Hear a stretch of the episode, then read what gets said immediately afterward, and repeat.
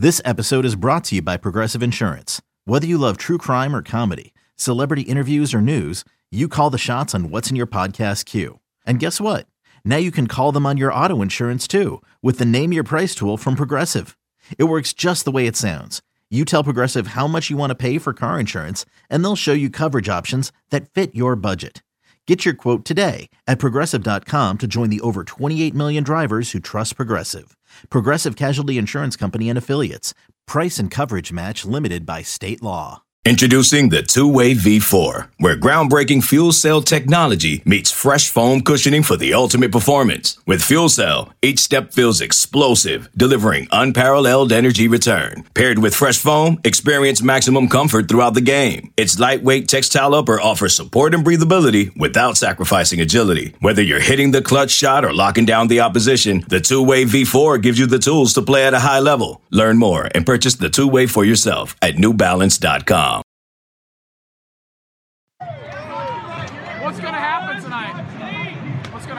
Whoop they Have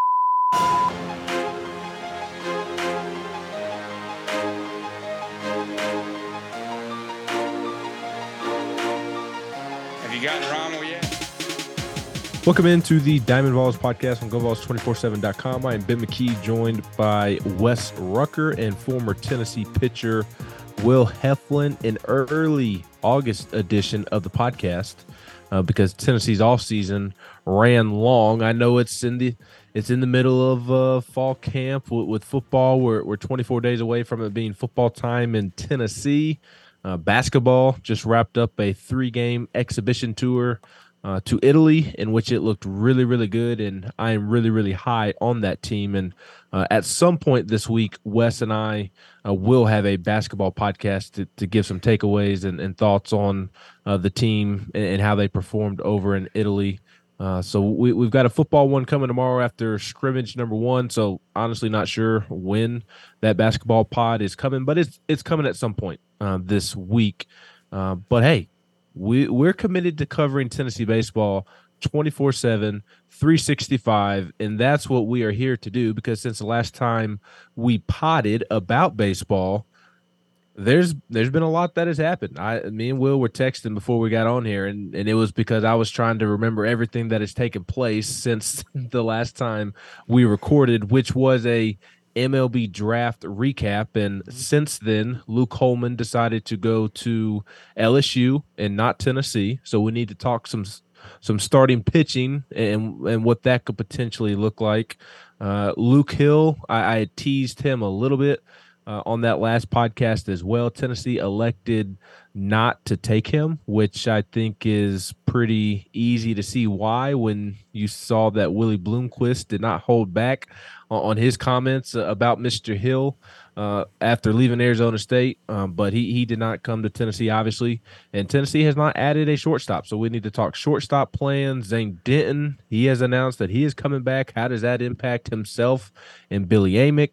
Kirby, the stash, announced that he's also coming back, and uh, Tennessee added a left-handed pitcher from Cal kind of out of nowhere. So we have plenty to discuss here on the podcast, and before we do, we will check in on the W's, Wes and Will. Wes and Will, well, I, I just need to combine the names. I, I even tied my own tongue up there. Can't even say Will, a, a four-letter name that I've said a million times in my life because I have several friends named Will. Since, since I butchered your name, Will, I'll ask you first. How are you doing? I'm doing well. I'm excited to talk some Tennessee baseball. And, hey, when you're an everything school such as the University of Tennessee, then it's it's all the time, all the sports, right? So I'm certainly – in the camp of excited for football, excited that we're only twenty-four days away. Um, it was cool to see a little bit of basketball, Tennessee Vols in Europe. Um, but I'm excited to talk Vol baseball because uh, you're right. There's been some some announcements that we thought were coming um, and then just some stuff that, that happened and kind of the dust has settled in the transfer portal, and we kind of have a general idea of what it's going to look like headed into fall ball here in a couple weeks.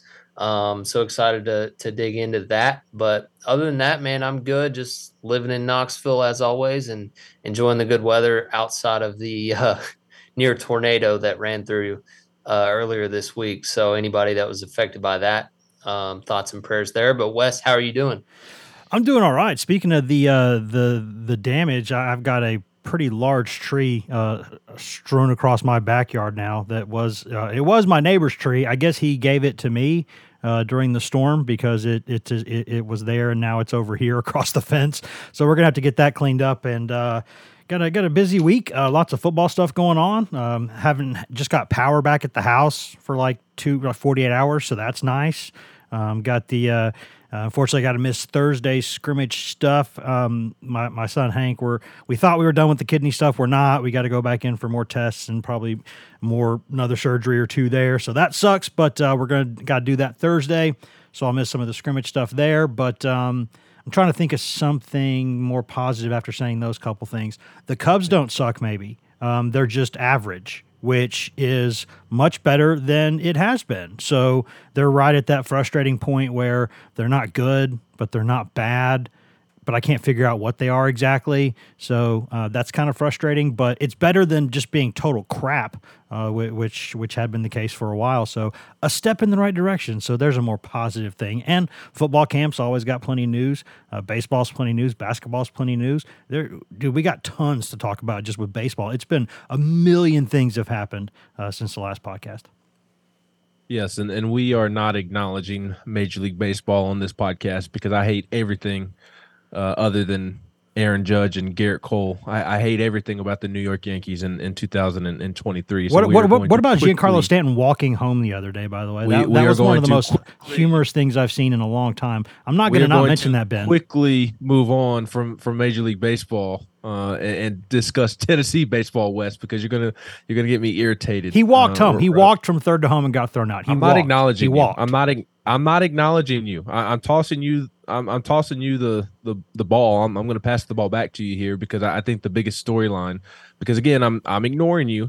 Uh, the biggest storyline I think right now, although we do have a lot to talk about, I, I think the biggest storyline of the things we need to discuss uh, is that Zane Denton is is coming back again. We need to talk sh- starting pitching. We we need to talk shortstop. Uh, but I I think that the biggest thing, the the biggest development since we last spoke is is that Zane Denton. Uh, is coming back. He obviously did not get drafted, and to my surprise, I'm I'm kind of surprised that he did not sign as an undrafted free agent. Uh, I believe I mentioned this on the last podcast. I, I thought that he would just because he wasn't asking for a ton, uh, which made me think, reading just between the lines, not having any inside knowledge, that he, he would uh, essentially kind of take anything thrown his way. Um, but the good news for Tennessee. Uh, obviously, for Zane, you, you wish he would have gotten a, an opportunity professionally, um, but for Tennessee, it's a great thing. Uh, it, it may it may cause some headaches for for Tony Vitello when it comes to writing out the lineup game in and, and game out, but but those are good problems to have because y- you you take a two seventy hitter with sixteen jacks and, and some of the most impressive postseason hits that, that have ever occurred. Uh, in the history of Tennessee baseball. You take that back in, in your lineup all day, every day, Wes. Yeah, you do. And and, and again, th- there's things that, that haven't gone perfectly for Tennessee in the past month, and we'll talk about all that, obviously, but but getting Denton back is huge. And, you know, people talk about maybe causing a headache. Man, I, dude, it, we're sitting here in August. Like, I, I wouldn't – to me, it's nothing but a good thing because you get to that problem if it's still there. I mean, you can figure out how to position those guys with who's in the field, who's DHing, what kind of matchups are you playing.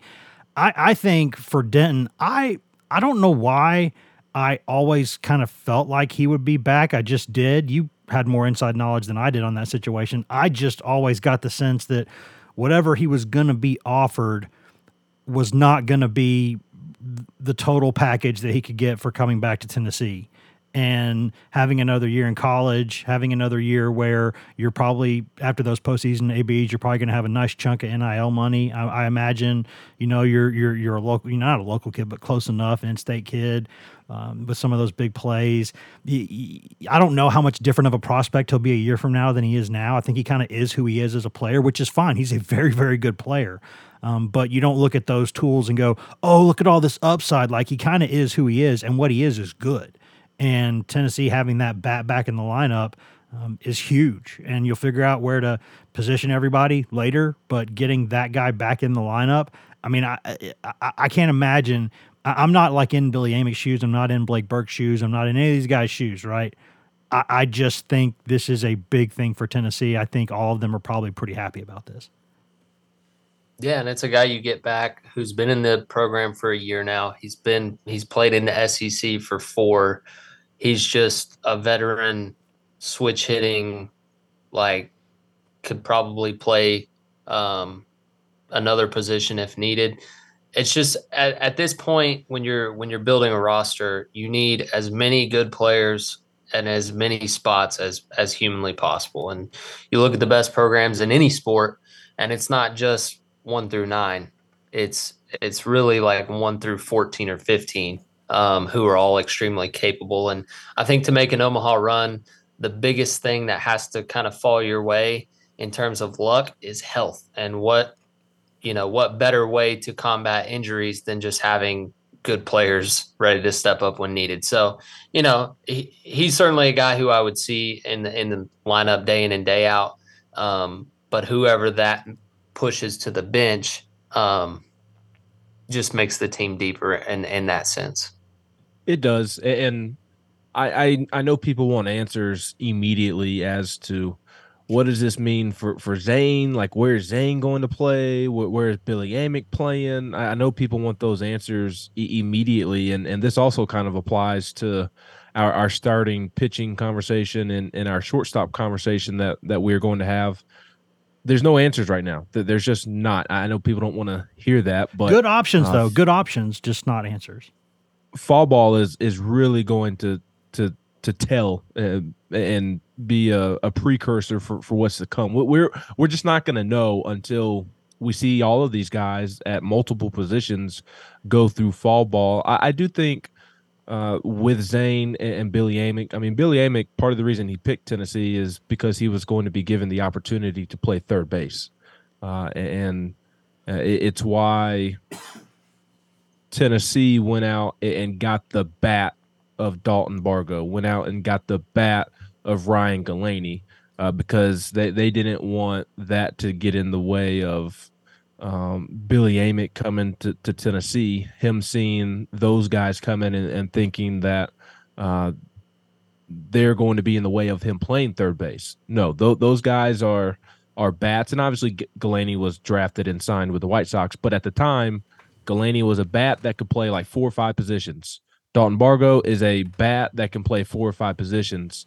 Uh, it, it was never going to be a situation to where those guys blocked him at third base. But obviously, Zane Denton, being a third baseman the last several years and having a lot of S E C experience, that could pr- pr- present a situation to where it does block Billy Amick. But I don't think that that's going to happen. Amick and Denton, unless something crazy happens, in my mind, they're both going to be in the lineup. The The question is where. I, I I would imagine that both work at third base this fall. I think you'll see both work at second base as well. And and obviously, if those two are working at second base, then uh, I think Christian Moore will also get some run in the outfield. We've seen Christian Moore get run in the outfield in the past. He he did a little bit uh, in two thousand twenty-two as a true freshman early, early in the season.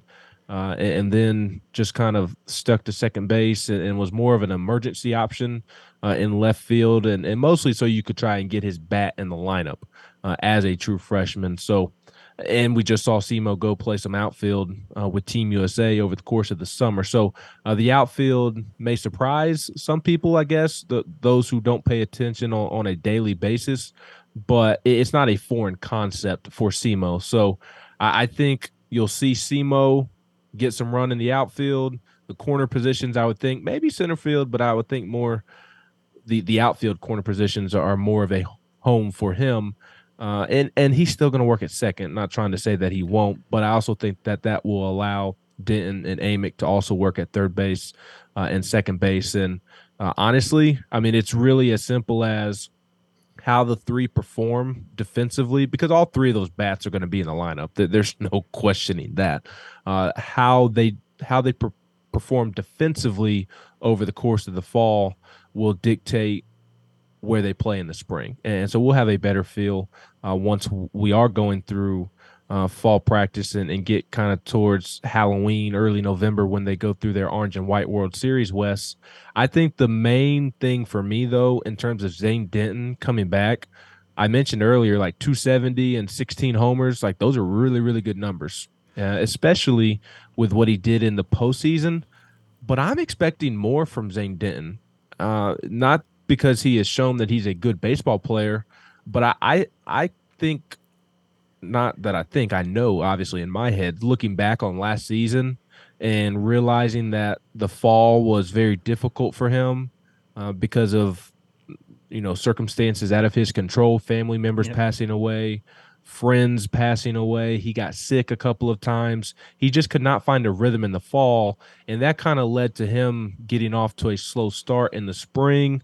And then on top of all those circumstances, you heard himself and teammates and, and coaches talk about how he was kind of in a shell to start the season.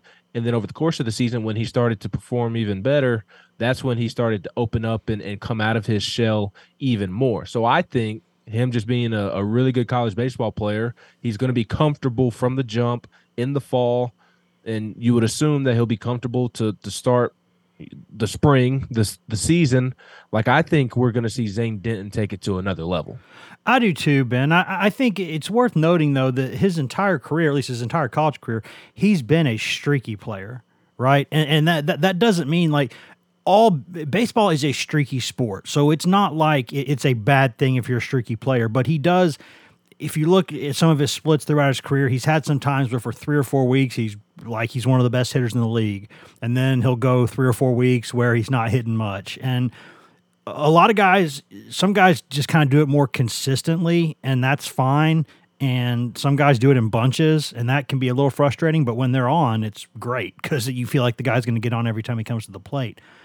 I think as he matures and has another year, all the experience he has, you'd like to think that you get more consistent, right? Like anything we do, like us in our professions, our our lines of work, like you keep doing something longer and longer, you get more consistent with it. But, you know, at the end of the day, if you're a streaky guy, you're going to have those kind of components too. So I think that's fine because when he's on a heater, you can absolutely ride that guy. And, you know, he, he you put him in the middle of the lineup, you feel great about it. Good O B P guy, too. There's a lot of things that he does. Gives you really good quality at bats, sees pitches.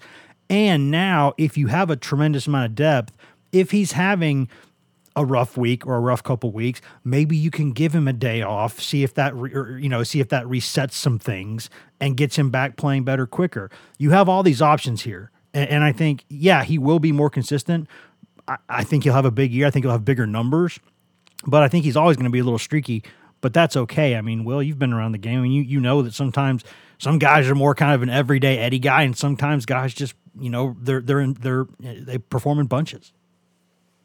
Yeah, Jordan Beck is first one that comes to mind. That dude was yeah. he would go on stretches where you couldn't get him out, and then he would go on stretches where it seemed like he couldn't find the ocean if he was in a boat. So, yep. um, and and that guy's a first rounder. So obviously his his stretches of good definitely outweigh the bad. But yes. it, it's a streaky game. There's there's just one minuscule thing can throw you off in the worst way, and it just it's um it's ne- it's kind of like golf. You never really have it figured out, and as soon as you think you do, it just humbles you. So, um, you know, Zane's Zane's not different from anybody for being streaky, but he yeah. is one of those guys who can be really hot or really cold.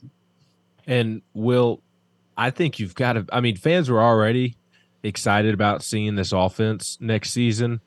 I mean, th- this is a nice consolation prize for Ryan Galaney signing with the White Sox. I, I mean, I-, I think that they're very similar players. Um, Galaney maybe has a little more natural pop in the bat, which is even crazy to say because Zane has hit and hit has hit his fair share of, of home runs, but Zane has also played in the S E C and has far more S E C experience than Galaney does uh, as well. I would say that maybe Galaney's a little more athletic in the field, uh, but they're very similar players, and uh, th- this lessens the blow of of Galaney signing. And, and even when Galaney signed, the thought process was Tennessee still has enough offensively. So the, the depth of this lineup, I mean, it, it's going to be ridiculous. One through nine, obviously, But uh, honestly, like one through fourteen, fifteen, sixteen, I mean, they, they're going to have so many options off of the bench. And, and if there is a negative to, to Zane Denton coming back, and, and it's not Zane's fault, he doesn't need to worry about this. And, and it's a good problem to have.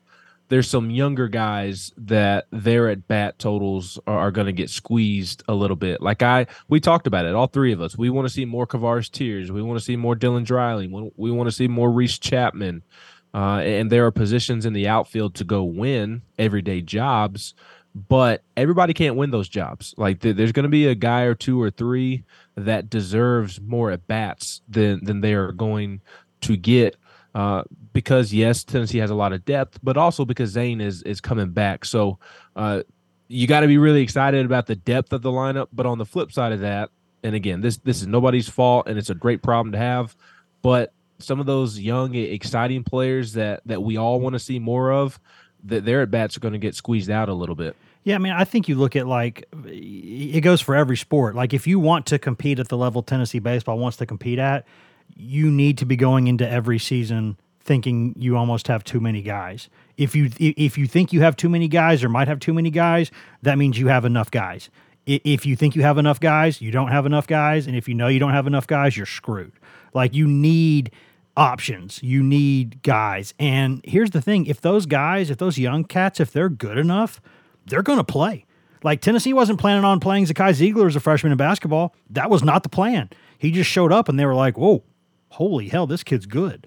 Like, it, it, you force yourself into getting opportunities, right? There's been guys with Tennessee baseball, too, where you think maybe a couple years down the road we'll see, and they show up, and you're like, oh, wow, put them in the weight room for a month, and look at these guys. They, they got to play. So, you know, Chapman, Tiers, Dreiling, all those guys, if they're good enough, they're going to play. That, there's no question about that. If they go out there, Tony Vitello's not into to charity cases. He he, he he's paid a lot of money, and he's obs- he, the dude's obsessed. He's maniacal about winning. He wants to win. That's why Tennessee wants him. That's why it's a good fit. But because of that, you're always going to have guys that they're really good, but they just they, they they're not good enough to play every day on your team. And if you're Tennessee, you know, you're you're the L S Us, the Vandies, you want those problems. Because if you don't have those problems, you're you're going to get wrecked in the S E C. Tennessee was lucky in some cases last season because the the, the complete depth, the complete dearth of right-handed options that they had at the plate to do what they did still with zero like zero quality pinch hitting options off the bench as a right-handed bat. Like they shouldn't have gone where they did when you look at it from that perspective. So yeah, I mean, you need more options, and if that means some guys get squeezed, man, I mean. That's big boy ball. It happens. Yeah, it's kind of like the defensive line in football. Like you need you need two or three platoons, and you know every team in the S E C's got an elite pass rusher, um, either on the edge or maybe a, an inside guy. But your Georgias, your Alabamas, when when Florida was rolling, it just seemed like one guy after the next was was either a first rounder or like a future first rounder who was a young guy, and that's how it needs to be throughout the whole lineup in baseball, um, just because of the way the game is. And and Vitello, one of the things he's really good at that some coaches aren't as good at is non-conference and those early games is he's not afraid to rotate and give guys opportunities that have that have earned an opportunity. And then it sorts itself out. Then it's not on him at all. The person that wins the job makes it so clear and obvious. And then by the end of it, you've got the same nine, ten, maybe eleven guys that are in the lineup every day. And it was all decided by the players. And that's how it should be. Um, and so, yeah, you're right. If you can if you can have sixteen, seventeen competitive options walking into the season, it'll narrow itself down um, just through through competition and guys taking over jobs and making it blatantly obvious where they need to be in the lineup every day. And to to put a bow on the offense, we'll, we'll spend the second half of this podcast af- after the upcoming break talking about pitching. I, I think there's far more question marks w- with the pitching staff, w- which is odd to say and, and something that I never thought that I would say, th- that I would have more question marks surrounding the, the pitching staff th- than I do the lineup. But that, that seems to be the case, at least going into to fall ball, uh, and mostly because th- there's so much inexperience there. Uh, probably equal talent uh, to to the the lineup, uh, the pitching staff that is. Um, But offensively and, and just kind of in the field, position player-wise, like obviously where Zane and Amick and Simo and some other guys, where they're going to play, that that's a question mark. But you know also, like however that gets sorted out, like Tennessee's still going to be okay unless something just crazy happens. So in terms of like true question marks for me, Will, on the offensive side of the ball, it's it's shortstop. Uh, they they – Some breaks went against them. Uh, we, we talked about uh, Luke Hill deciding to to go to Ole Miss, and that was partly because Tennessee elected not to take him. Um, but you, you, you're left with – you have options there. I think some people are assuming that, like, there's just nothing at shortstop, and, and that's not the case. It's just a, a bunch of new guys. Uh, you have a JUCO kid coming in and, and Brad Key Lowry, and for those who are unfamiliar with his work, Uh, he kind of reminds me of a Seth Stevenson, uh, a shorter, smaller guy with a ton of speed. And Seth actually signed with Tennessee as a middle infielder. But then Jarrell Ortega had his season that he had at second base. And Cortland Lawson had his season that he had at shortstop. And because Evan Russell moved from left field to catcher, Tennessee needed a left fielder. Seth Stevenson is really, really fast. And they stuck him out in left field. And and that's kind of who Brad Brad Key Lowry reminds me of, just a smaller guy with a ton of speed. Uh, and JUCO bats can be hit or miss, so I'm very interested to see how he does in the fall.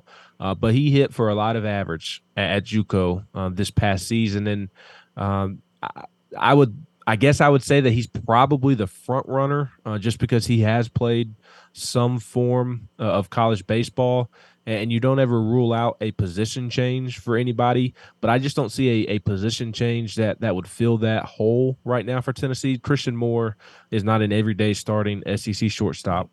Uh, and, and other than that, Tennessee doesn't have anybody re- returning. Uh, Jake Kendro, he transferred to Pittsburgh. Austin Jaslov transferred to Arkansas State. Th- there's no returning middle infielders that, that you can move over there. Billy Amick's not a shortstop. Zane Denton's not a shortstop. Uh, Logan Chambers was not a shortstop, and, and he's off to Missouri State anyways. Uh, so you, you're going to have to rely on a newcomer, and, and that's why I say Brad Key Lowry is probably the front runner. Now, they do have several freshmen coming in that are very, very talented. Uh, Dean Curley, uh, he's from California. He can play all over the field, uh, a premier athlete, has a ton of tools, and uh, you, you hear about that stereotype. Typical California vibe to a guy. Dean Curley has a Cali vibe uh, to him, um, but he's, a, again, a premier athlete with a ton of tools. Uh, Blake Grimmer, he's from Michigan. He's coming in. Ariel Antigua, he was a big-time prospect, a big-time recruit, I guess I should say, uh, from Florida. Uh, I saw him. I've seen him on campus like the last two weeks every single day because the, the freshmen are here working out, and, and they're coming in and out of the building while we, we are there for football stuff. Uh, and then Camden Bates, I believe, also made it to campus from, from Oklahoma. Uh, unfortunately, Carson Rucker did not make it in. Everybody knows that by now. I, I think he would have – He would have been the shortstop, been a, a, I think. I, I don't think you can definitively say that, but he had a pretty good chance. Uh, and that that the reason I don't think you can definitively say that is because he was going to be a true freshman, which was wow. leading me to my other point about, like, yes, you have three or four really, really talented freshmen, exciting prospects, Will – but you just you never know how freshmen are going to adapt when they get to campus, and, and it's really hard to contribute as a freshman in this league every single game, especially at the shortstop spot. So I think in a in a perfect world, for, for everything to work out perfectly okay and, and not hit any speed bumps, Brad Key Lowry, it seems like he's got to be the guy.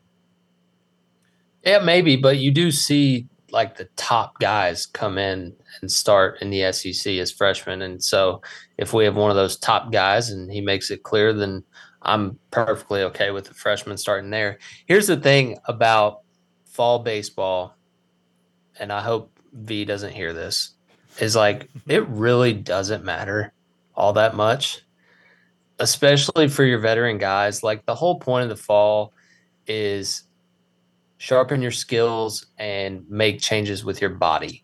The fall is for like fitness, conditioning, adding muscle, maybe working on on a couple tweaks with things from a pitching side of it. Maybe it's a grip, maybe it's adding velocity.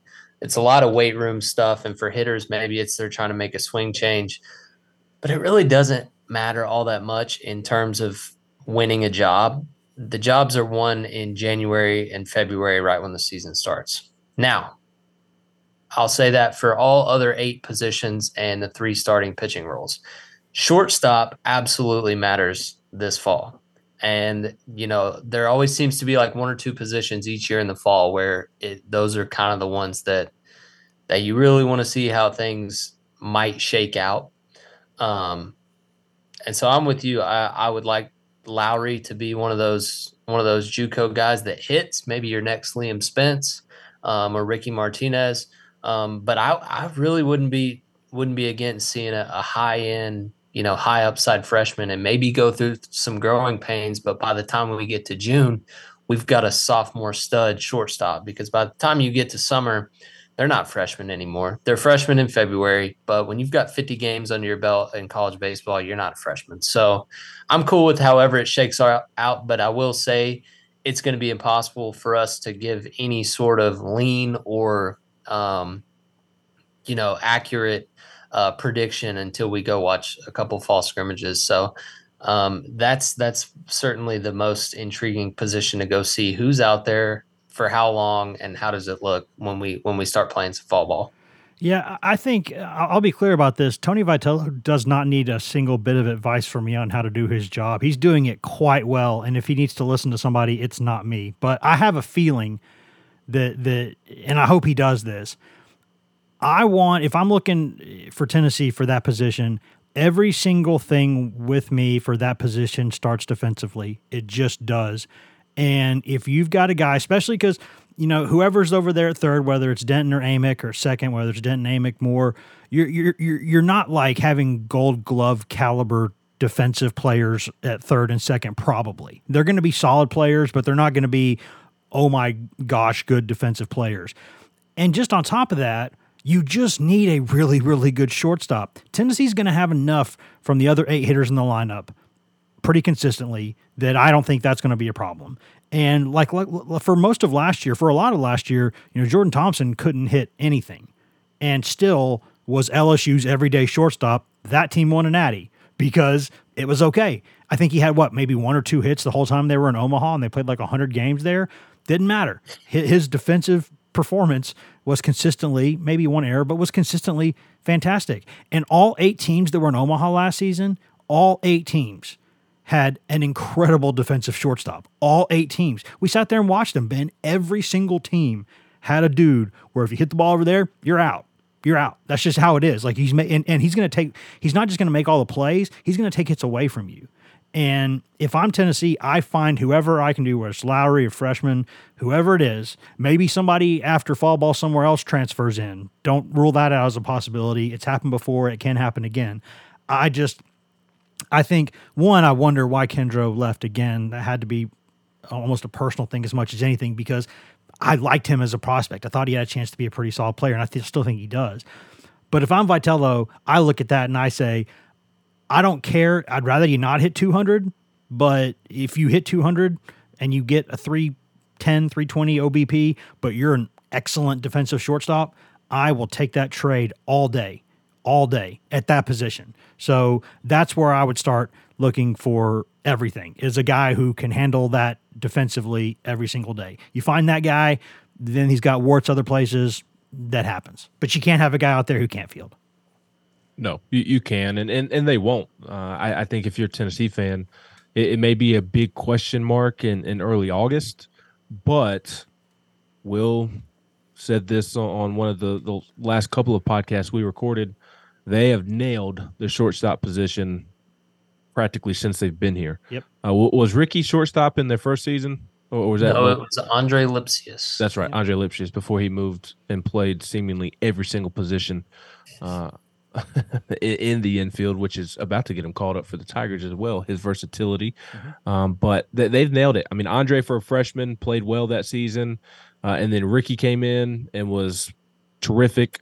Uh, and then Liam and, and Cortland and, and Maui, like they've nailed the shortstop position since they've been here. Uh, and it's been pretty amazing that they've been able to do so with with how many different guys that they've had to replace, uh, with Ricky being a JUCO guy and Liam being a JUCO guy and Cortland being a develop, developmental guy, uh, Maui being a one-year player because he was a transfer, uh, Lipsius not being necessarily a true shortstop.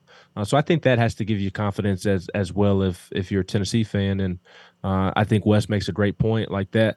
You can you can sacrifice offense at that position because theoretically you're going to have so much offense literally everywhere else and guys sitting on the bench uh, ready to hit as well. So uh, I'm fascinated to see how that position uh, plays out here in the fall and uh, in the early spring as well. Uh, we still have a ton to discuss here on the podcast. We need to We need to talk some pitching, which I know Will Heflin's getting that crackhead itch over there. Look at him. He's doing uh, backflips. He's so excited.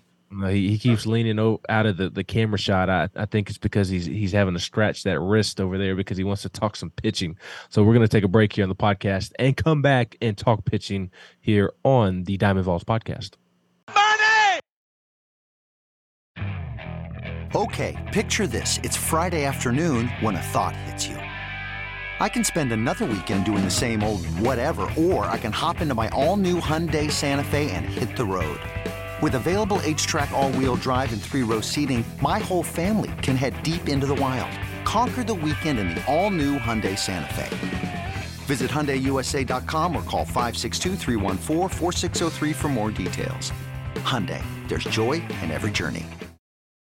It's only a kick.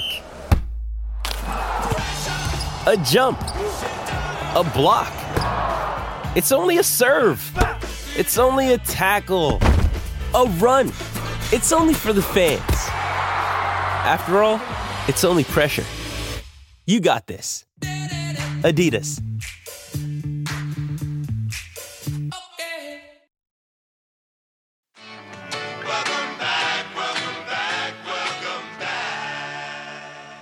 Welcome back into the Diamond Vols podcast on Go Vols two forty-seven dot com. I know it's the middle of fall camp. I know Tennessee basketball just wrapped up a ten-day exhibition tour in Italy and looked really, really good.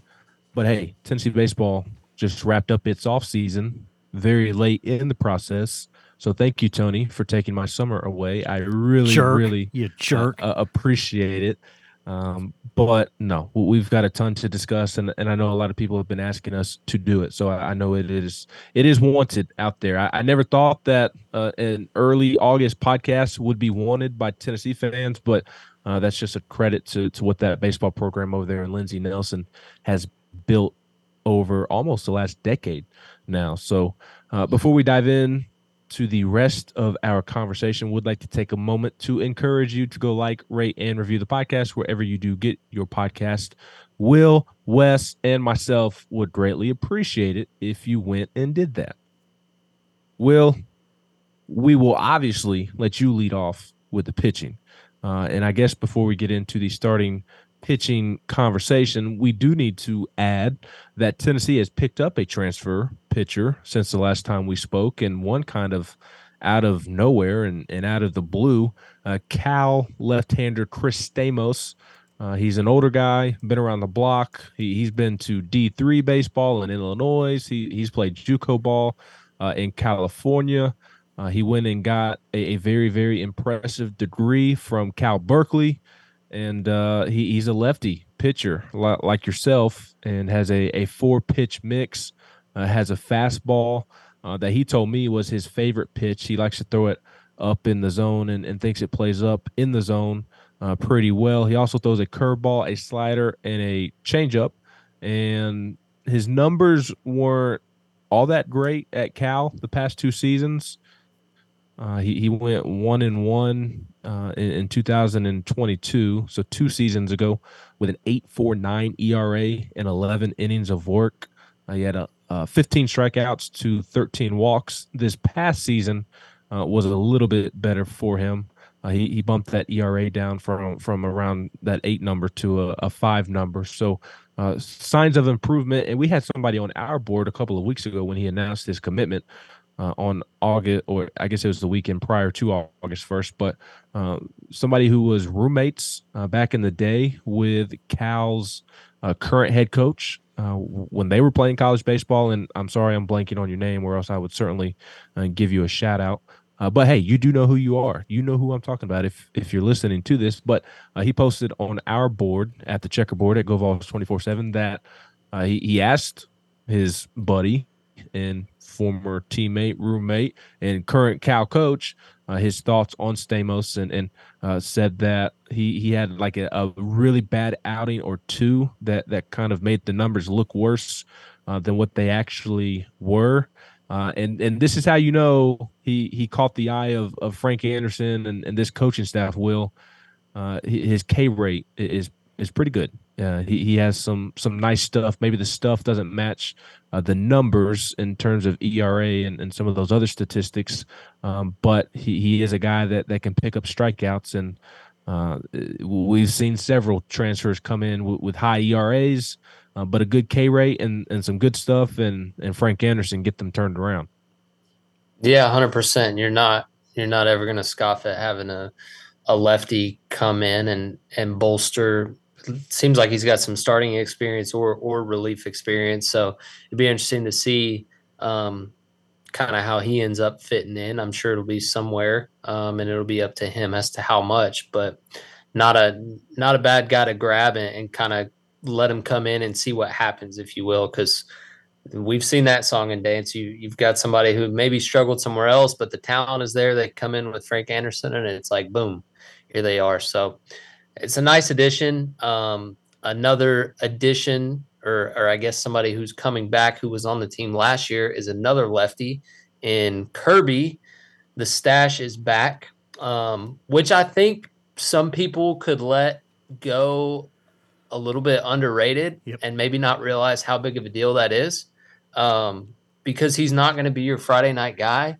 But here's something about a Frank Anderson staff that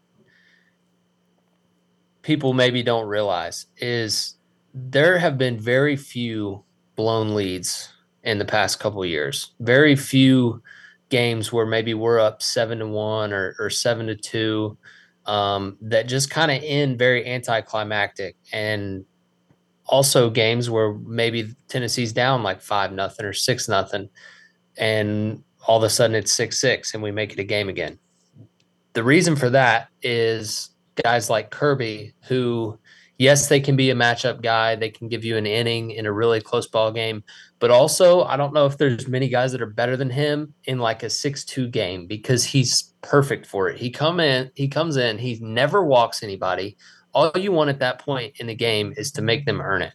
So for me, Kirby helps you in that, A, you're not going to have a big blown lead that can really bite you in the butt later on, and B, maybe you're a little bit deeper and the effect of the innings that he gives you isn't as easily trackable as, say, a Drew Beam, but it just makes you better in that you can save somebody else for a later date, or, you know, maybe he's the guy that you get to save because he works through the lineup very quickly. Like, it's just, it's just, I, I don't think you can, you can really put your finger on how much value he brings, but I know it's a lot. Um, and so for me, I would like to see Kirby, you know, gain one or two miles an hour, um, maybe maybe change his body a little bit and get a little bit more quick twitch.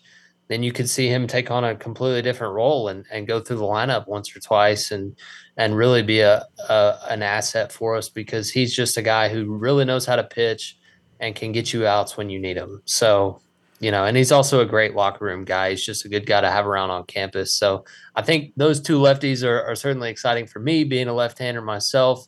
Um, and I don't, I've never thought a baseball team got worse for adding lefties, but I think the Kirby one is huge for the for the staff as a whole. Yeah, I mean, you're talking about a guy who's got, what, I think ninety-five career appearances and a two point seven six E R A. Like that's that, that that's that's that'll work. Not, that, that'll play. You'll take that, right? And, and he's going to blow by Redmond Walsh uh, for the all-time career appearances. Yes. I, I believe Ryan Shumpert tweeted that he was like, eleven or, or twelve away. So if he avoids injury, he is going to absolutely blow blow past that record that, that Redmond set. Yeah, and that, it's interesting that, and I'm glad that Will brought this point up because I think it's it, it, it opens the door for me to say something that I probably wouldn't have said otherwise, which is because because first off, look at me physically. Like I'm like I'm I'm forty years old now. I can't like I can't say anything about anybody. But I've wondered the past couple of years, like they have such a great strength and conditioning program there. Why maybe Kirby's body hasn't changed more than it has? Because if he could kick up just a couple of miles per hour, just a little bit quicker twitch, then all of a sudden that curveball looks even sharper, right? It's even harder to adjust to because you're you you can't just, you know, the fastball, you, you, it just it plays differently. And he, he's obviously fine the way he is, but, you know, last season he he again was in that role where in big games he would come in for one guy or two guys, and, you know, maybe maybe if he has a big offseason in that way, he can go out in style and, and have a bigger role. I mean, I we'll, we'll, we'll see, but um, I, I think with, with, with Stamos, who first off, uh, you know, we need to say that I don't think he's related to John Stamos. He is from Pasadena, so maybe he is actually related to John Stamos. I may have just made that up. This kid is from Pasadena, California, and his last name is Stamos. So let's not rule out the possibility. Let's not rule it out. He could be a former uh, Full House star, hair model, and Beach Boys drummer. So we'll we'll have to look into that. But you're talking about a guy who, if Frank Anderson wants him, then everybody should be like, okay, cool. That I mean, on, there are a few guys in, in the game who, when they say like, yeah, I want this guy, that you you you just shouldn't question it. He's one of those guys that if he wants a guy, you're like, okay, he probably wants him for a reason. And you look at his numbers; he did get blown up a couple times. Like in, I think Oklahoma last year blew him up. That's a you know a solid program uh, that that had a lot of guys who could play A B C baseball and really kind of give you a long inning. So I mean, he had a couple bad performances. He also had some really really nice ones. So I mean, he's a big kid, six four, six five, lefty. Obviously, he has a good K rate.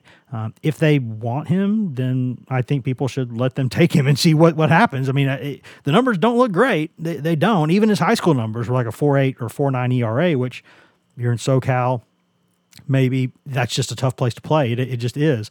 But if Tennessee wants him, there's a reason for that. And I think the pitching in general, the story for me, Ben, is that, and, and obviously for Will too, I, I think – to me, it's like the past couple years, it's not like it's been an easy button because you have to develop those guys and you have to manage innings and you have to deal with, you know, some egos, even though most of them are really nice kids. You still got to deal with egos and time management and in- inning management.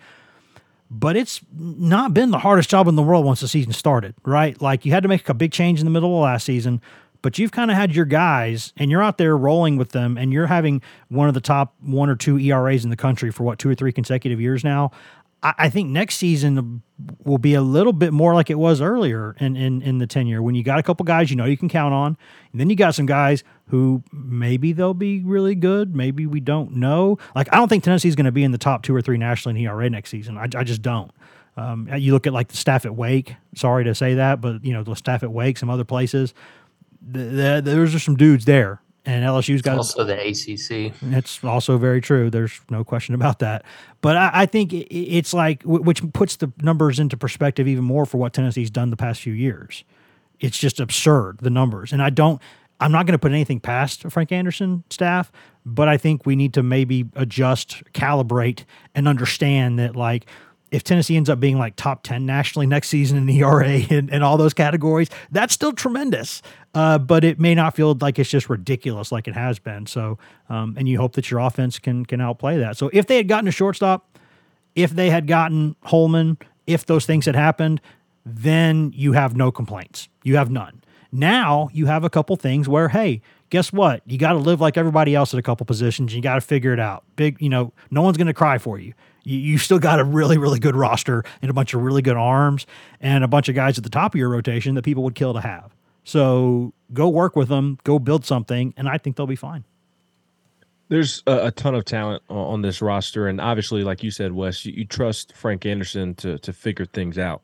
Uh, and not only do you trust Frank Anderson, but as long as the, the pitching staff is top fifteen, top twenty nationally, and that that's being very conservative, like the offense is going to hit enough to where Tennessee's probably in Omaha again. Yeah. If if the offense does what we expect it to, and the pitching staff is top fifteen, top twenty nationally, which again is really, really good. Like they're they're most likely an Omaha team, and unless they just have a bad weekend of, of baseball in a regional or a super regional. Uh, with Stamos, he picked Tennessee over Florida. Yep. So, and Florida just played for a national championship. So obviously there is some with a really talent. good pitching staff. With a really good pitching staff, obviously there is some talent there in that arm that people see. Uh, and and he is one. I mean, I'll, I'll be the first to admit, I do believe he was a backup plan. Like, I think there's a reason he committed at the end of July, kind of out of nowhere. Um, but like, you take take an arm that that appears to have some talent in it, and it's a lefty. He's a, a veteran. He's he's been around the block. Well, when I spoke to him, uh, I mean, he I asked him like three questions, and he just spoke and spoke and spoke and spoke and spoke. I mean, he he's just a he seemed to. to be a, a really outgoing person uh, and one that will fit in well uh, to, to that locker room. You, you never know for sure, but he, he seems like a really likable guy just from my twenty minutes of, of talking to him uh, about his decision to come to Tennessee. But uh, although the point that I was getting to, although he was a late July addition commitment, uh, he is one that Tennessee reached out to very, very early uh, when – Uh, he he entered the portal whenever that was in, in June. Like Tennessee reached out uh, right away, and I mean he was immediately interested. Uh, and he told me that he picked Tennessee over Florida because Tennessee called him first and was more uh, proactive in communicating with him uh, throughout his process uh, of going through the portal. So I, I thought that was really cool. He had a bunch of really really neat quotes, uh, and, and I wrote this story on August first. So if you missed it, uh, you'll have to go back a little little ways to, to find it, but but it is there if you want to read it and missed it. Uh, I, I thought it was funny. Uh, he was kind of in awe when Tony Vitello reached out to him. He, he was saying that there was no way I wasn't going to take Tennessee's phone calls, and I was lucky enough that Tony Vitello was texting me.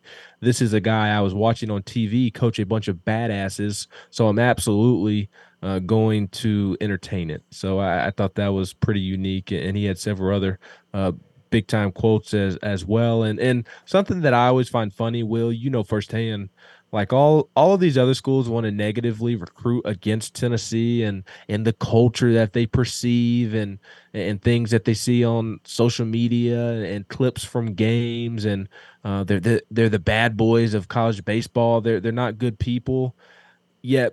People are still signing up wanting to play for this program. Uh, and uh, what you see is not necessarily w- what it appears. That this Tennessee baseball is the definition of don't judge a book by its cover. Um, because when you open up the Tennessee baseball book, you see a lot of really, really good people.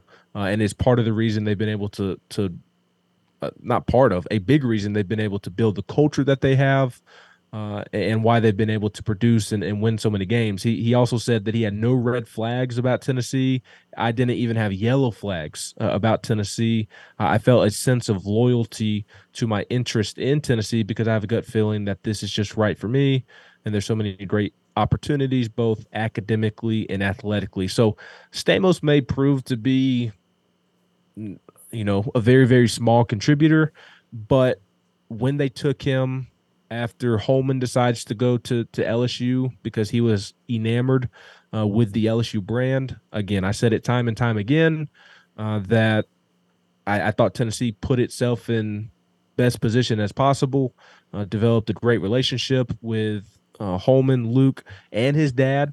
Uh, and, and ultimately, I, I do think that some around Luke Holman wanted him to go to Tennessee uh, and pitch under Frank Anderson, but he really was enamored by the brand of L S U baseball, and you, you can certainly understand that uh, for those who, who follow college baseball, especially after them winning a national championship. But I do think him deciding to go to L S U uh, pushed Tennessee to to at least add another pitcher and then just kind of see how it how it works out uh, from there. So I, I like the pickup. It may prove to be nothing, but I also think that there's maybe a bigger ceiling on this than we realize within the moment just because of an E R A uh, here or there. And, and ultimately, it goes back to me trusting Frank Anderson. One thing that I really wanted to say about Kirby, Will, you know, obviously adding him, the pitcher, is big.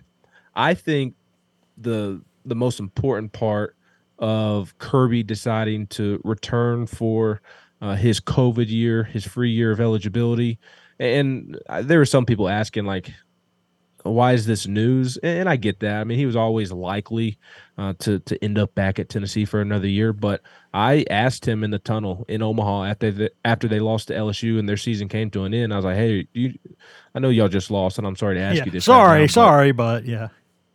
I, I mean, unfortunately, I have a job to do in, in that moment. And I asked him, and he said that he did not know what he was going to do. So I, while I do think it was likely that he was going to return, obviously, I mean, Kirby Connell is as much of a Tennessee baseball player as, as you're going to find.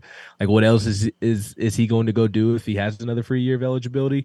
But I do think, like Camden Sewell, an offseason ago, he was considering other options and, and maybe moving on to, to the next phase of his life and, and things of that nature. Uh, but ultimately, he's back, and the most important part of that, to me, Will, is, yes, he's a valuable pitcher on the mound. I think his leadership and his voice is even more valuable.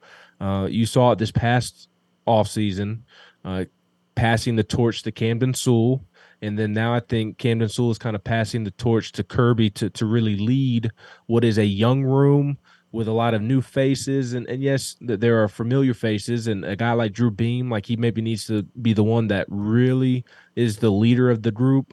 But just with so many freshmen that you're probably going to have to rely on, or even younger arms that you're going to have to rely on, Kirby helping them bring along and helping set the culture and show them how to go about their business, I think that's more important than anything he's going to do on the mound. And I've already seen it with my own eyes uh, on the practice field while we're over on campus for football stuff. It was Tennessee Media Day, uh, and Tennessee football trotted out like five football players all at once in the indoor facility, sat them down in chairs. We all spoke to them, whatever. And behind them, I'm sure people took videos, and you can see them. It behind them, the football players, was the the the baseball team with Q, and it looked to be, I mean, most guys are off campus right now, but all the freshmen are here, and one of the guys running with all the freshmen was Kirby. Kirby was in the mix, running, chatting it up with guys. I think that's just a sign of, of the leadership that he can provide to a pitching staff that, again, is probably going to be relying on a on a bunch of inexperienced new arms.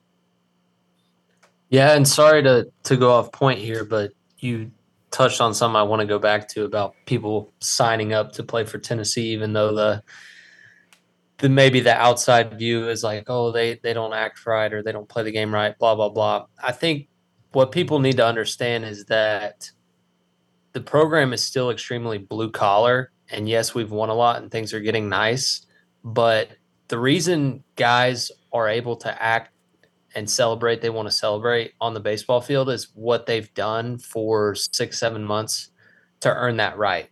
And that's go to class. That's, you know, make good grades. That's work hard on practice days and, and make good decisions on Friday nights and Saturday nights.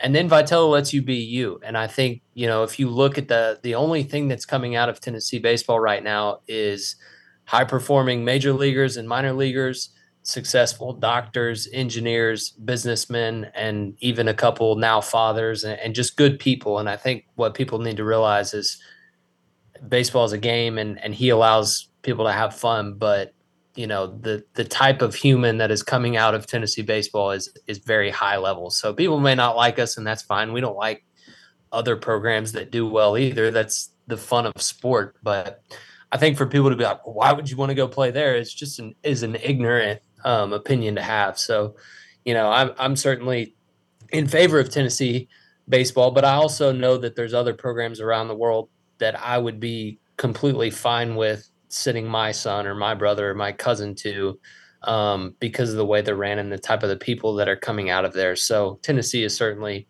towards the top of that list, but I agree with everything in regard to Kirby. I think he's a, um, he's a great guy to have in the locker room and will certainly help us get outs on the mound. But in terms of starting pitching, um, it's interesting now that we're, we're kind of, we're, you know, not getting Holman. You kind of reevaluate and see, um where you're kind of at. My prediction going into the fall, which won't be right. It it never will be right. It'll always change. Um, even when the season starts, it's going to change, if, as we've seen every single year, um, would be Drew Beam, Xander Seacrest in the middle, and A J Russell um, on Sunday to to sandwich the lefty in between the two power righties. That's just my random prediction, and I think um, anything outside of a top ten staff from Frank Anderson would really, really surprise me. I don't think it even matters who's here.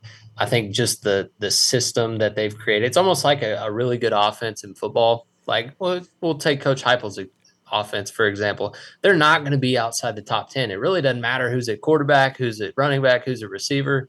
It does matter. You have to have talent, but they recruit well enough to have the talent to where the system and the philosophies and the way they go about it every single day is going to produce a top ten pitching staff. And I, j- I would be really surprised to see anything less than what we've been uh, accustomed to seeing the last couple of years. Yeah, I think that you're probably looking at, I mean, we we, we just know, like, it's going to be a shock if Drew Beam's not Friday night guy. And again, I'm still saying Friday night, Saturday, Sunday. I know it's not always like that now, but I it for me, it's just always been and always will be. You talk about him in terms of Friday, Saturday, Sunday. And I've got probably, I, th- I think Friday is Beam. I think Sunday is Russell. Saturday, man, I got no idea. I've always been really, really high on White Evans, and I know some people are not. Some people are. I just think when you got like a big donkey who can shove the at that velocity and has that kind of stuff and can, at his best, just kind of rip the Cape Cod a new one, I, I think that's a guy who needs to get himself in the mix, and let's see what he's able to do in the offseason. Um, they've also got other guys. I mean, I think Seacrest is going to be in the mix, certainly. Um, there's been other guys who have been bullpen arms before who might see themselves as guys who should have bigger roles. You know, a couple guys who have some pretty good stuff who redshirted last season. I mean, there, there's going to be guys that they're bringing in who are big, pro, you know, good prospects. I, th- They're going to have plenty of competition there. And I think what people forget is that that's sort of normal. You know, like the past couple of years, you've just sort of known like who it's going to be. These four guys are all kind of studs, and here's how it's going to shake out. And it's normal though to go into a year when you're not freakish to have a couple spots where you're like, okay, let's go, let's go fight this out and see who wins it. Like that's that's a normal thing that even really good baseball teams have to do. So th- there's no, I don't think there's any reason for for concern there at all. I mean, I think there's, you know, maybe heightened sense of awareness, because you, you're going to have to have some guys that, you know, I mean, it's a little bit more uncomfortable, right? Like as much as, and I'll just throw, you know, Seacrest out for an example because, you know, Will brought him up, and I think he's a guy who definitely is very much in the mix for one of those spots. If you've got him on the mound, like you're going to have to get used to as a coaching staff, him being a guy who's on the mound when a big game is on the line and matters, right? Like you're just, you have to get through that. He has to get through it as a player. You have to get through that as a coach being like, okay, in the past, like I would be pulling somebody else in to do this role. No, no, this is his now. You have to kind of adjust your mind to where it works that way. But that's how most people have always done it. So I, I, I think they'll be, they'll be fine. And as to the whole character stuff, I mean, Griffin Merritt said it really well last year, guys in the dugout everywhere at every program. I don't care where you, they're the same. Baseball players are a different breed. It's a different yes, culture. You go anywhere, you go into any clubhouse, any level of the game beyond like Pee Wee, you know, little league stuff. Any you go into any clubhouse, any program, any professional organization, you're going to get the same vibe more or less. More or less. Like it's going to be different some places, but it's the same kind of, you know, combination of like future engineers and like then future first round draft picks and guys who are really, really smart and guys who are kind of like maybe not the smartest guy you'll ever see, but, but they understand baseball. Like, nope, like they just get it and they understand it. And you got guys from the West Coast, guys from, you got guys who are, can be kind of prickly. And then some guys who are just always kind of, for the most part, in a good mood. Tennessee was not much different and is not much different behind the scenes from any other program that you're going to go see at that level. It's just that occasionally there's that little bit of edge that they'll go places that maybe others won't go. Few others will, but but but not many others. Um, because, as Will really intelligently pointed out, you have to earn the right to do that. You earn the right to do that, and then it's like, all right, you know, don't take your pants off, but other than that, go out there and be you, bro. You've earned it. You got good grades. You're a good kid. You, you've put in a ton of work in the, the strength and conditioning program. You know, go out there and compete, man. If you're gotta be, if you got to be a little pricklish occasionally, so be it. Just go out there and compete and show us what you got. So I think that's that's a big thing that Tennessee kind of put itself in that position and opened itself up for that criticism. But once you peel behind the surface, it's not like it's a program of psychos any more than any other program is. It's just that sometimes the coach joins in too. Yeah, people think. Go ahead, Will. Well, I just wanted to make one quick point on the on the starting pitching um, discussion. I'm I'm agreeing with you, Wes. I think. I just wanted to point out, like, if we were talking in August of twenty twenty-one, I don't think Drew Beam's name would have been mentioned. Correct. But then he ends up being the the freshman of the year and the yeah. Sunday guy. So it's totally normal to go into the season having question marks um, in those roles for sure. So I just think, you know, that year ended, ended up being a combination of Tidwell, um, Burns, Beam, and um, Dolander. Um, which I don't think, you know, you maybe could have seen Burns because of the hype coming out of high school. Um, and Dolander was a, was a transfer. Actually, Beam was a total surprise. Beam was a total surprise. And I think there's a, there's always a total surprise. Um, so it'll be interesting to see, but certainly uh, plenty of opportunity for innings to be earned um, when we get to that point. And not that Beam was like unknown, like people knew who Drew Beam was as a baseball prospect, and I knew that Tennessee was very, very excited to to receive his commitment and, and get him to campus to play for them. Um, and you started to hear good things about him in the fall, but even at that point in the fall, nobody expected him to be the national freshman of the year, like you mentioned, Will. Uh, and I'd even go back to that twenty-one season. Uh, You were on that team, and so maybe you knew about it, obviously, before us, the media, knew about it. Um, but w- we didn't really know about Chad Dallas until right before the season started. N- nobody I, – I feel like Chad Dallas kind of came out of nowhere uh, a- as well. I mean, we knew that he was a JUCO guy coming in, and, and he was pitching in the fall, and, and he, he looked fine. Um, but nobody thought that he was going to be that game one tone setter that that Tony uh, talked about all season long. Tony loved how Chad Dallas just kind of set the vibe for the weekend. That that's why he was the game one Friday night guy. Uh, and we didn't really know that until right before the season started. So uh, there there's always that element of it for sure. I, I do think, Will, because Holman decides to go elsewhere, and like Wes says, like in a in a perfect world, Holman comes here, uh, and like there's l- less question marks around the pitching staff, especially the starting rotation. Uh, whereas now you, you got to piece the puzzle pieces together a little bit more than, and maybe not even a little bit, quite a bit more than than you would have had had Holman come. Th- there's a bunch of new faces, and, and there are several guys that you're confident in. But in terms of building the depth that you need to go win an S E C championship, or to make it back to Omaha and potentially win a national championship, I do think some of these young guys, because I tell you that there are a lot of young guys coming in with legitimate talent, uh, whether it's Matt, Matthew Dallas, Derek Schaefer, Braden Sharp, Bryson Thacker. I could go on and on and on. Um, they they need some of those freshmen, whether it's one or two or in a perfect world three, that they need a couple of those guys to to step up and, and be contributors like Drew Beam, like Chase Burns were as freshmen. And, and I'm not saying that they need to go win S E C freshman of the year and, and be a national freshman of, of the year, but be serviceable. Be what A J Russell was this past season. Contribute is what the what I think that they're going to need from some of these faces that, that you're not expecting, these these younger guys. You, you hate to put that much weight on, on these young guys' shoulders right out of the gates, um, but I think in terms of building championship level depth, they're going to need some of these younger, inexperienced guys to contribute. Well, and I think yeah, let's not forget the Andrew Lindsey story. Go ahead, Wes. No, no, no, no, no. You first. I mean, we we got a, a top ten pick. Um, we've got several several um, draft picks all across the staff, and our Friday guy is um, the guy Frank Anderson pulled from being away from the game, and he ends up being a uh, a fourth rounder, and just absolutely disgusting stuff, and being the tone setter. And to your point about Chad Dallas is um, he started the game one in twenty twenty and was our was our Friday guy because Crochet was hurt. So no one saw that coming even within.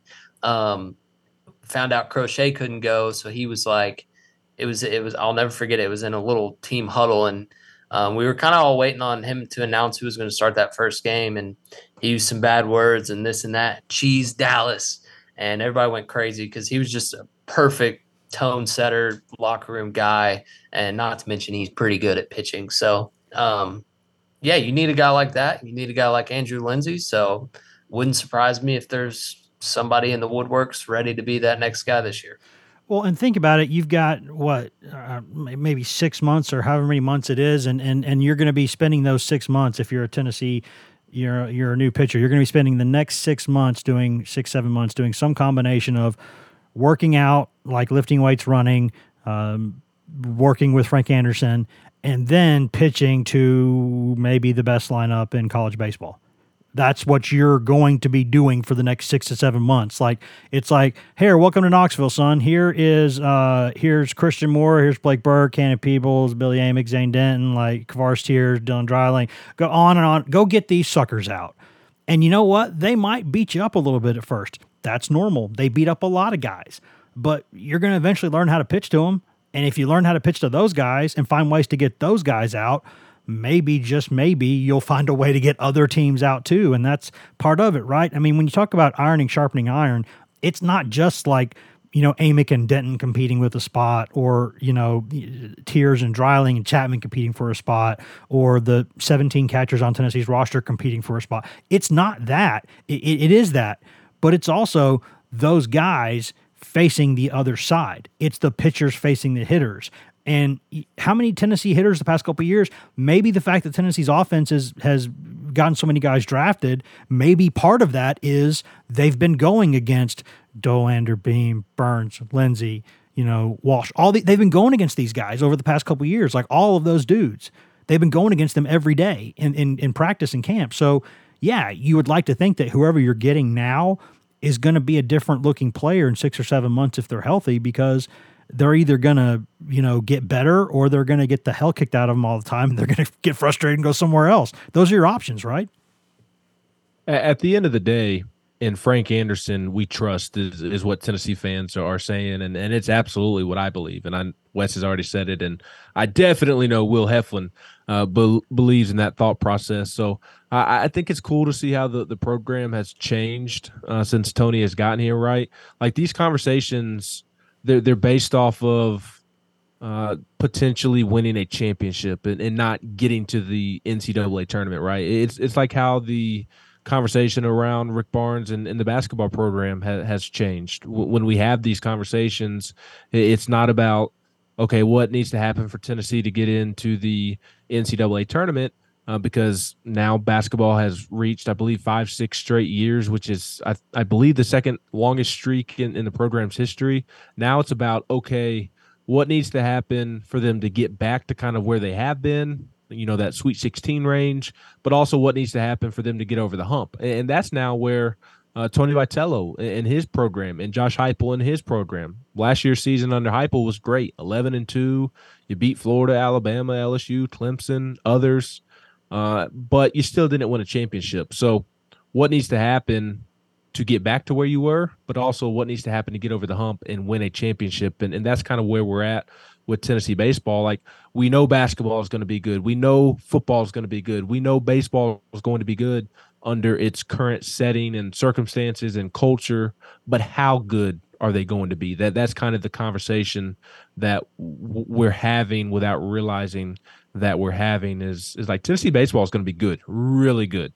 Like, I, I think they're a top five, top ten preseason team right off the jump, but they do have some question marks and and, and how those questions are, are answered uh, and what guys step up or don't step up. That's going to dictate uh, how far they go in the N C double A tournament and whether or not they get back to Omaha or, or whether or not they, they get over the hump and win a championship. So they're all really, really fun conversations to have. There, there's so much talent. Uh, in this program right now, and and I'm really excited to to get out there in, in Lindsey Nelson Stadium, uh, that will be being renovated over the course of the fall. Uh, excited to get out there and, and watch these guys scrimmage and and play against one another and, and try and find some answers. So uh, the the season will be here before we know it on February eighteenth, and uh, we will have plenty of coverage leading up to the season uh, throughout this fall semester. Uh, and throughout the, the winter months, the, the baseball pods are probably going to die down uh, a, a little bit, quite a bit, because football and, and then basketball. Um, but it, it's not going to go M I A until early February. We'll, we'll drop in here and there uh, with some pods, and especially once they start going with, with fall ball, uh, talking uh, kind of what we're seeing and, and whatnot. So, uh, Will, appreciate your time, my friend, and look forward to, to chopping it up again soon. Yeah, thank you, guys. Go Vols. Wesley, thank you, sir. You know what, Ben? You're just so welcome. No one in the history of the world has ever been more welcome than you are right now, so you're welcome. Well, I certainly appreciate that. And for Wes Rucker and Will Heflin, I am Ben McKee, and this has been another edition of the Diamond Vols podcast on Go Vols two forty-seven dot com.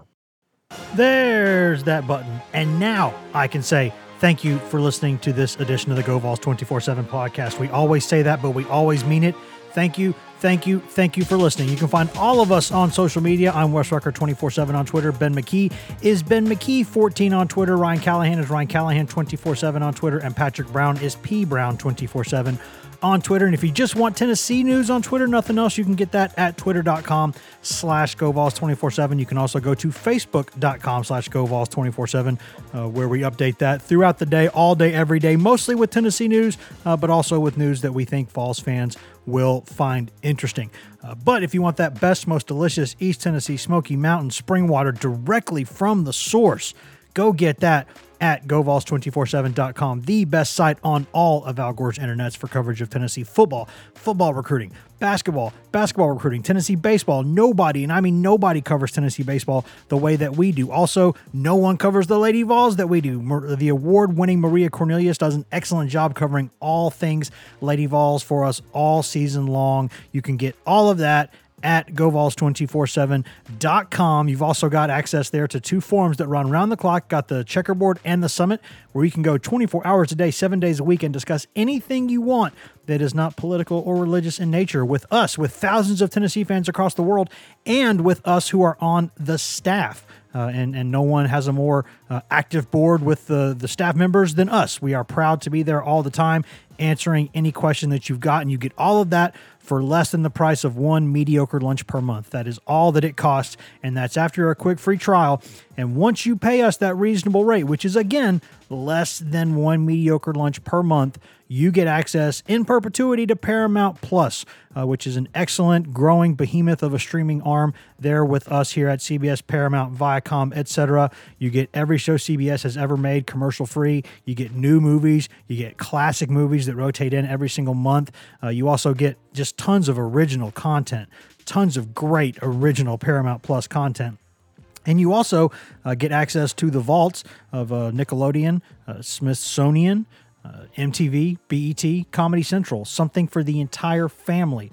All of that, all of that for less than the price of one mediocre lunch per month. That That is so much stuff, so much stuff. That's a bunch of stuff.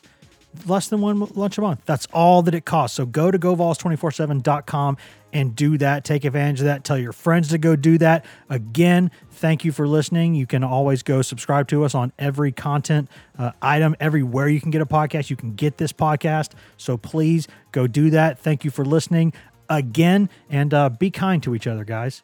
Just try to be kind to each other. There's just not nearly enough people in this world being kind to each other and having basic human empathy and dignity. Let's be better to each other. Let's be good. See you guys.